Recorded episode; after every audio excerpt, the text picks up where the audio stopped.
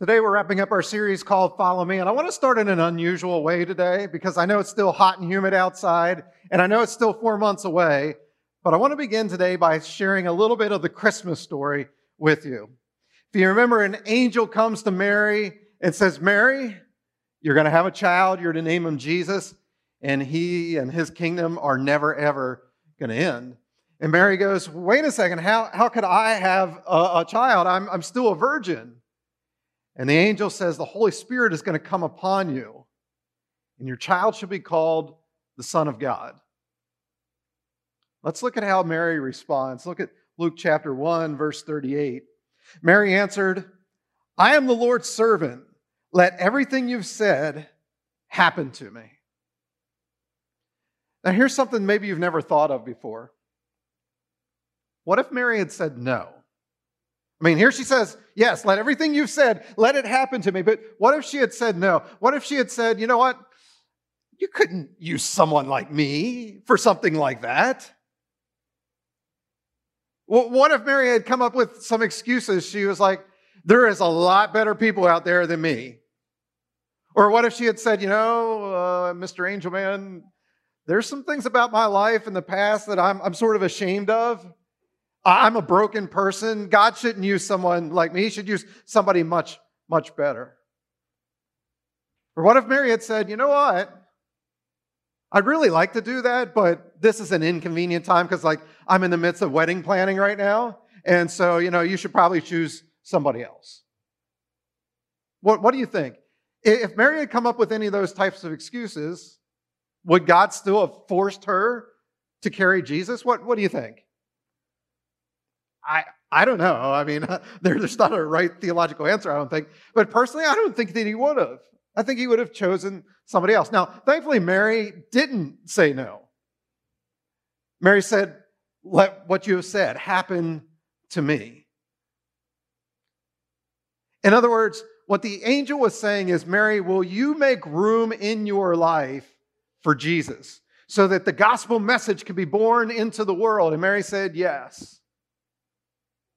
But here's my fear I'm afraid that too many Christians throughout North America, especially, when it comes to making room for Jesus in their life, they say no to him. I'm not talking here about like carving out like an hour or two a week so that you can come to church or tune in online or be a part of a life group or you know go out and serve in some way in the community. What I'm talking about is so many people have not left room for Jesus to actually like make a difference through their lives in the world. That we come up with all kinds of excuses of why, you know I'm too busy, or there's better people out there that could do this, or I'm too broken. God can never use someone like me. In other words, we stay as infants in our faith we're still spiritual babies and we don't realize who it is that God has called us to be. That we're not just to be consumers, that we're ultimately to be contributors. Think, think of it this way. Right now, we have, I believe it's five children at Exponential, all under the age of one. It's a lot of babies around here. That's one way to have church growth, right? Lots of babies. And right now, they need their parents, they need their grandparents, they need us as the church family to do everything for them. Little infants, they can't do anything. They need to be fed and changed and, and you know, just everything. There's nothing they can do on their own. And that's okay when they're less than one. But here's the deal if your 13 year old is still, you know, needing you to go open wide, here comes the plane. There's something wrong with that. If your 17 year old is still all about take, take, take, take, and there's no give, give, give, give, there's something wrong with that. You see, ultimately, all of us, and, and what we try to do with kids is teach them that it's not just about being a consumer, that people aren't just going to always wait on you hand and foot. Ultimately, you need to be a contributor, you need to be giving back in some way. And see, it's the exact same way with our faith. You can't remain a spiritual infant. Church and, and the Christian life, it's not all about you. It's not about your needs and wants and desires. It's about all right, Jesus, I'm growing in my faith so I can be a contributor for you and for your kingdom.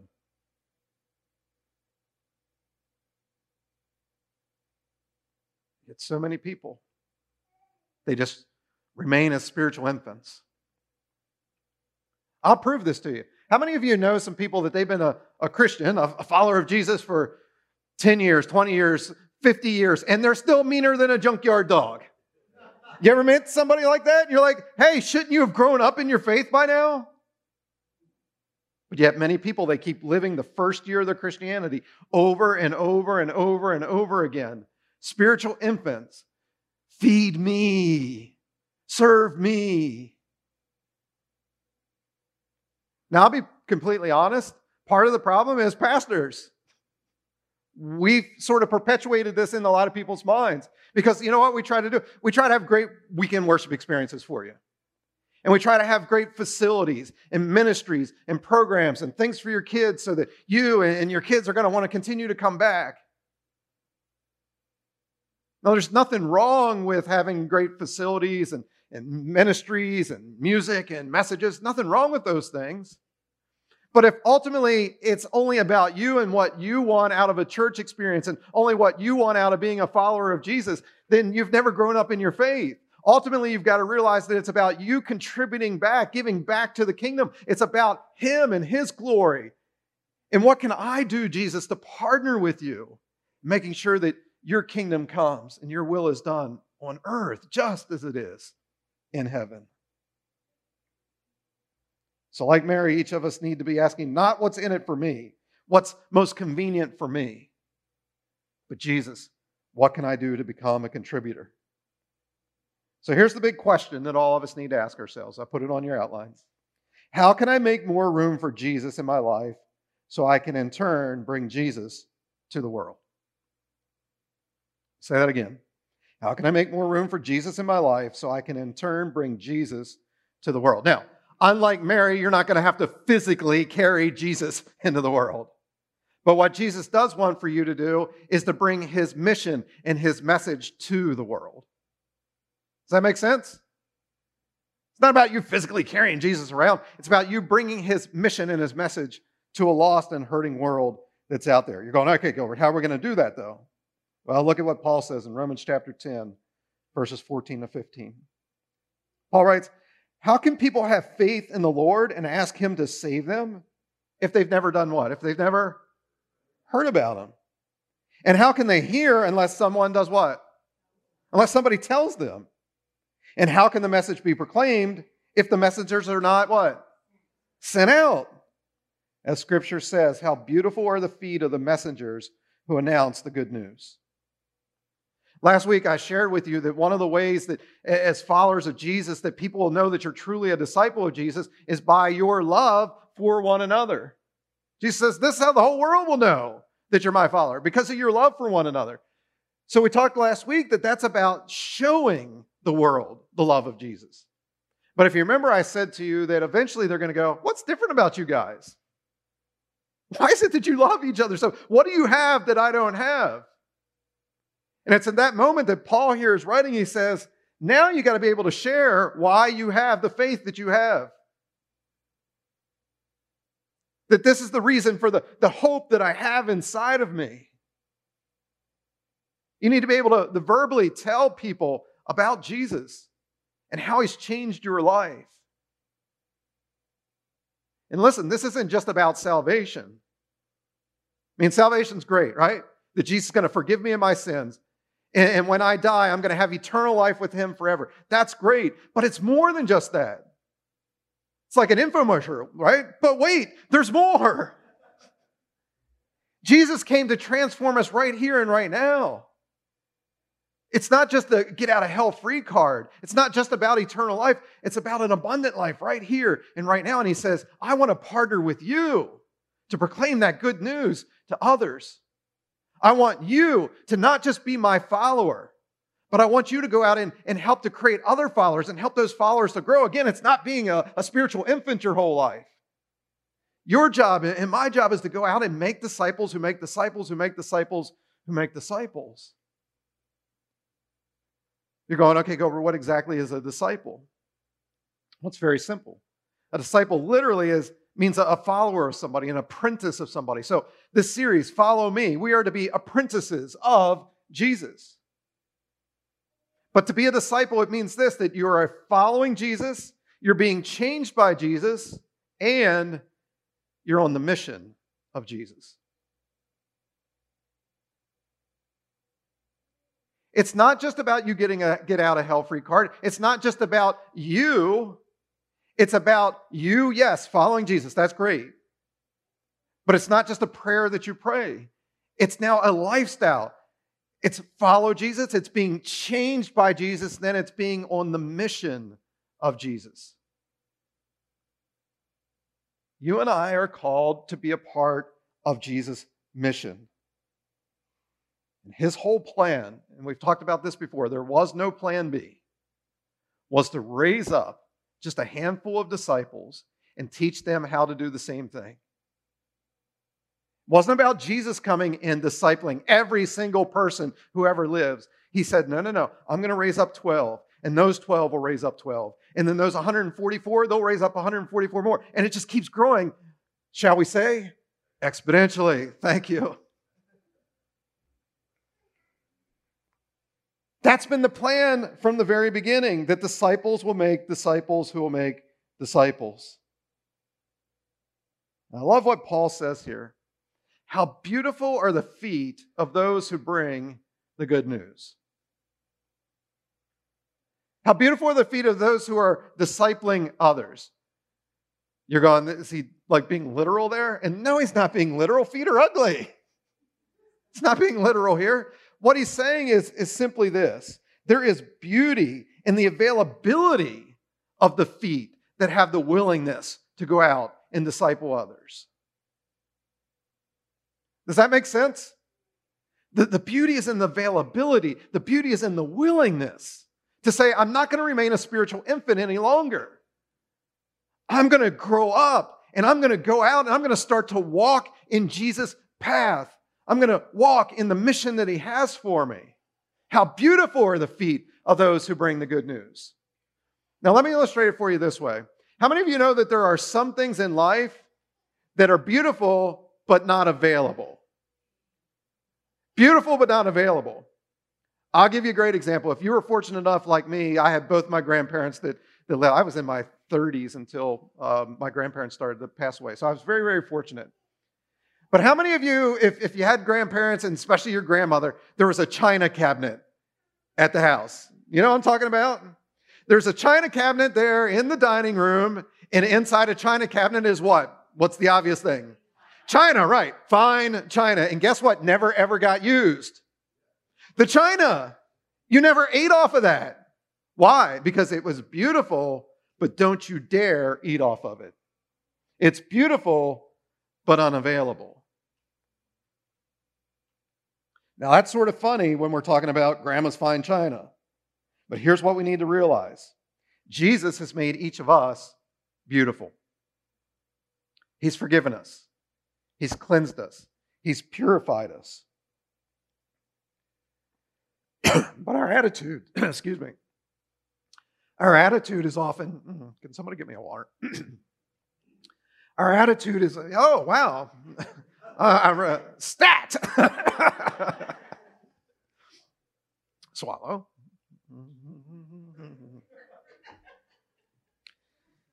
yeah. Hey, let's give Steve a big hand here. Serving. He's not just a consumer, he's a contributor. Thank you, sir.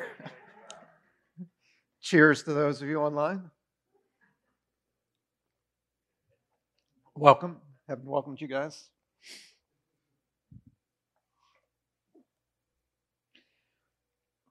Now, where was I? Grandma's China, right? So Jesus has purified us. He's made us beautiful. He's, he's purified us. He's forgiven us. And our attitude is often, Jesus, thank you for making me available or uh, beautiful, but I'm not available because I've got my own agenda. I've got my own plans. I got my own thing that I want to do.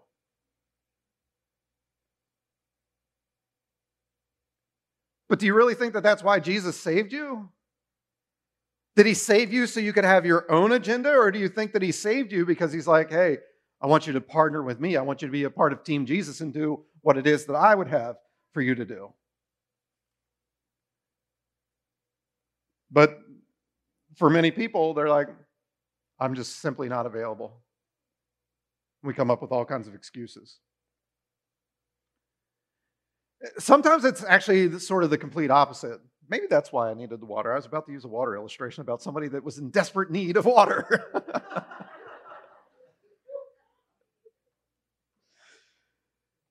Imagine in the middle of the night, you, your kid or your, your grandkid is having a, a desperate coughing fit.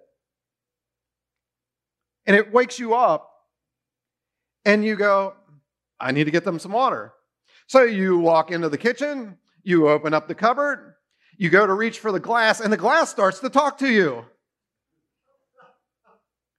And the glass says, It's late. This is not a good time. You, you can't use me right now.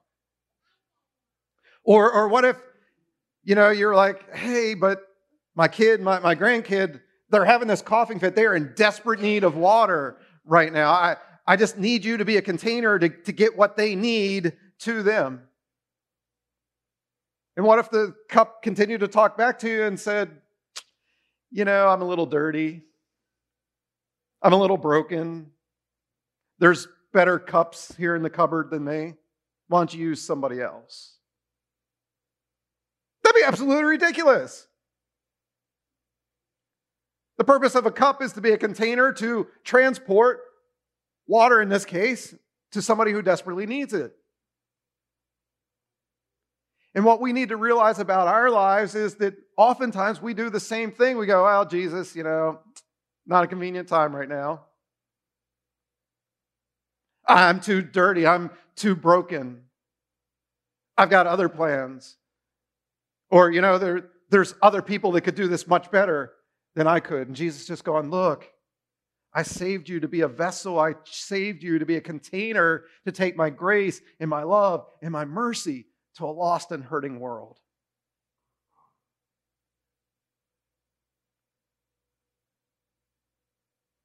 That's who you are. He'll do all the work.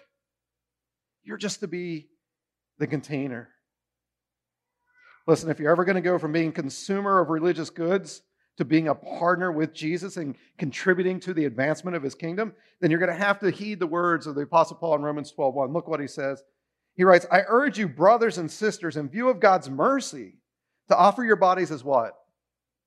To offer your bodies as a, a living sacrifice, holy and pleasing to God. This is your true and proper worship. For you and I to, to truly be a living sacrifice. It means that every single day we've got to say, Jesus, less of me and more of you.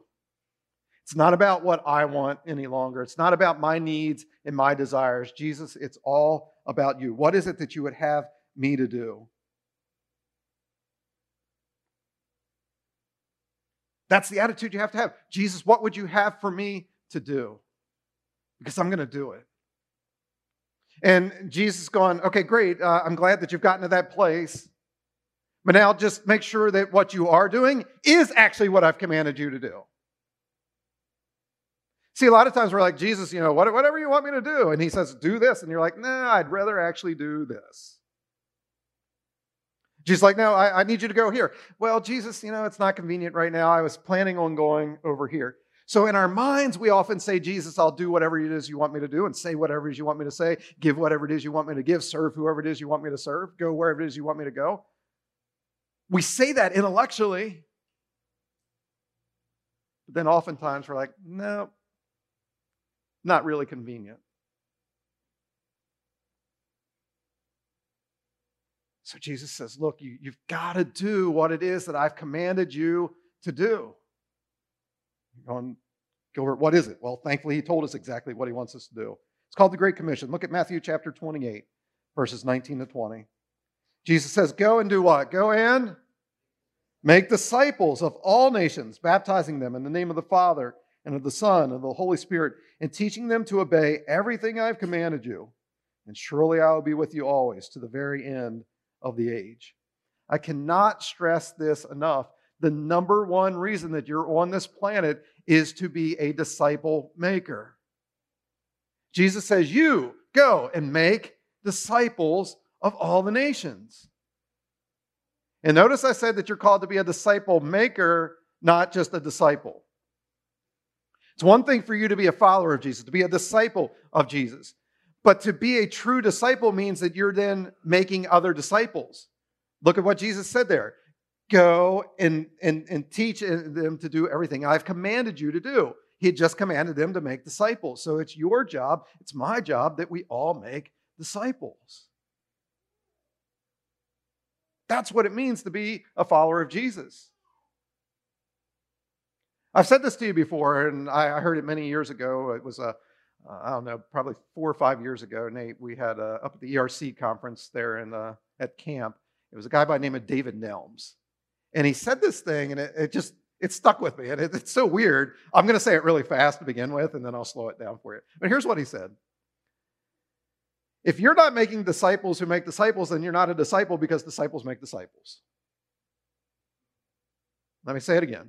If you're not making disciples who make disciples, then you're not a disciple because disciples make disciples.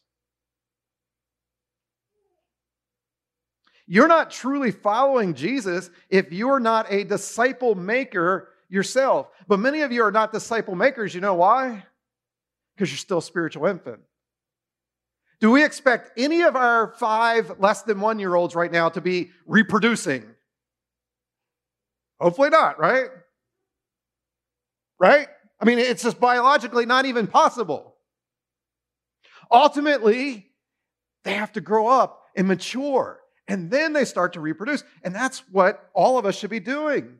Spiritually, we can't remain an infant. Spiritually, we can't remain a, a, a, a young you know, toddler or a preteen. Eventually, we've got to become an adult spiritually.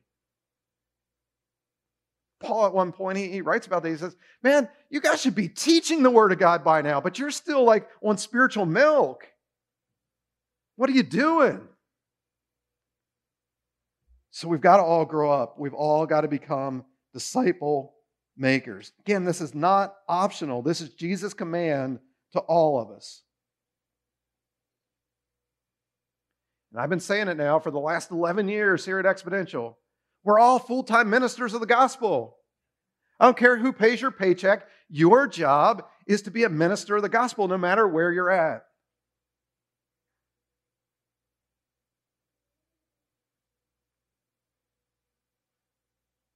Let me ask you a question. How big is Exponential Church?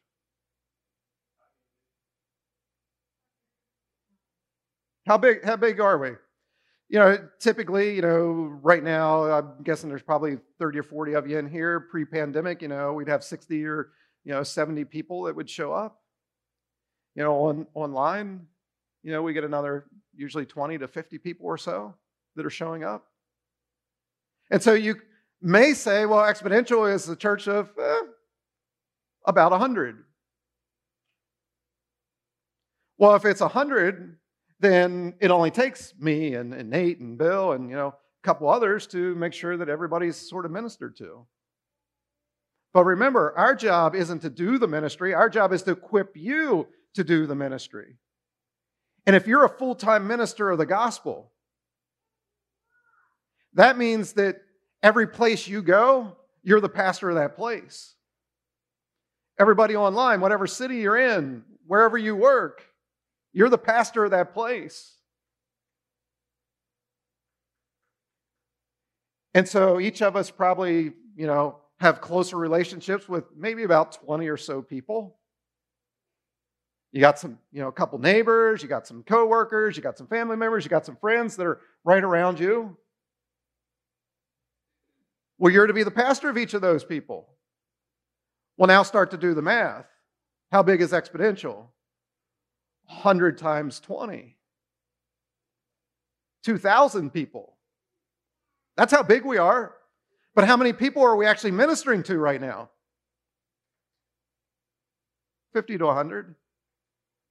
Why? Because I can't go everywhere. I can't be the pastor of every place. It's your job to be the pastor of the place. It's your job to be making disciples.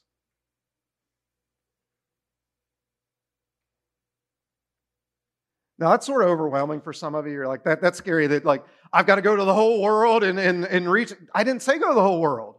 I said go to year 20. Your neighbors, your coworkers, your family members, your friends. Those are the people you are called to minister to. You're the pastor of that place. And if you'll pastor your place, and you'll pastor your place, and you'll pastor your place, all of us together, Jesus said, you'll do even greater things than I did.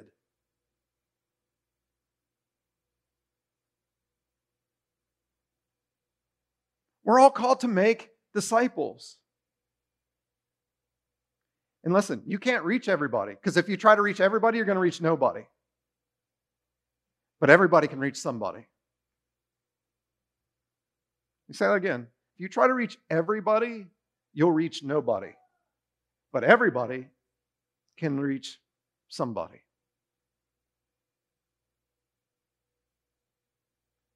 You're to be an influence. You're to sort of pastor that, that group of 20. But is there even just even one amongst them that has a hunger for the things of God that you can help them to, to follow Jesus and be transformed and changed by Jesus, then get on the mission of Jesus? That you could out become a disciple maker yourself. It's not just you following Jesus. Now you're helping others to follow Jesus. You're going, Gilbert, how in the world would I do something like that? Well, around here, we have a pretty simple tool for you. You get out your smartphone, you go to your app store, whether it's you know in the Android or Apple worlds, you can download an app. It's called Small Circle. And what Small Circle is, is a 24 lessons on what it means to be a follower, a disciple of Jesus. And those 24 lessons are broken into four different six part uh, sessions. The, the first six lessons are about God. What do you need to know about God? The next six are how to have a good relationship with God. What are the habits that a disciple of Jesus would have? The next six after that, then, is how do you have a relationship with others? Basically, the things that we talked about last week. It's not about following Jesus by yourself. How do you have good, strong relationships with others? So there's six lessons on that. And then the final six lessons are then how do you become a disciple maker? How do you identify the right person? How do you then disciple them? 24 lessons altogether. And you can take somebody from brand new in the faith to a not just disciple, but them now being a disciple maker themselves. And those 24 lessons are designed to be done every other week, so 48 weeks or 11 months. But here's what I always say with that if you were able to actually disciple somebody in just 11 months, they probably didn't need to be discipled. They were probably already a strong enough disciple themselves. And here's the beauty of one on one discipleship there's no rush. There, there, there's absolutely no rush. Let's take this section over here. Let, us say that this was a life group over here, and, and Mike's the life group leader, and I'm a part of the life group myself. Mike teaches a great lesson one week. And everybody's like not in their head. Yeah, we get it, we get it. And Gilbert's like, I don't get it. And Gilbert's not living out that lesson. Mike has a choice now as the life group leader the next week. Do I go on to the next lesson? You know, so everybody else that got it, you know, they get something new, but then we're leaving Gilbert behind? Or do we go, this might go, you know what? We're going to repeat that lesson over again. We're going to do more study on that lesson so Gilbert gets it. But you know what happens then? The rest of the group is what? They're bored. They're going, why are we doing this again? We already know this. We're already living this out. So when you're doing group discipleship, there is some drawbacks. When you're doing one on one discipleship, guess what? Gilbert gets stuck. Mike can go, we're just going to keep camping out here until you get it. And so I've taken three guys now through small circle here at Exponential. And each of them has taken about 18 months. that's not a knock on them. Again, it's a thing of we don't just want to rush through all the lessons. We want to make sure they actually become not just disciples, but disciple makers. And so, unless they're living out each one of the principles, how are they going to then disciple somebody else if they're themselves not living it out? And so, the, the guys that you know I've, I've taken through, they'll tell you, man, there's some times that we would take like a one topic, we would just camp out there for like two or three months, read other books, do other studies until we got it. And we have something pretty cool here at Exponential. And you don't see this in a lot of churches. But the Apostle uh, Paul said to Timothy in 2 Timothy 2 2, he says, I want you to take these things which I have taught you and teach it to reliable men who will in turn teach it to others. So you have four generations of discipleship. And we now have that here at Exponential. Somebody that I discipled discipled somebody who's now discipling somebody. And we have others of you that have gotten discipled, and now you're discipling someone. And so small circle is, is awesome. And it's just a tool, right?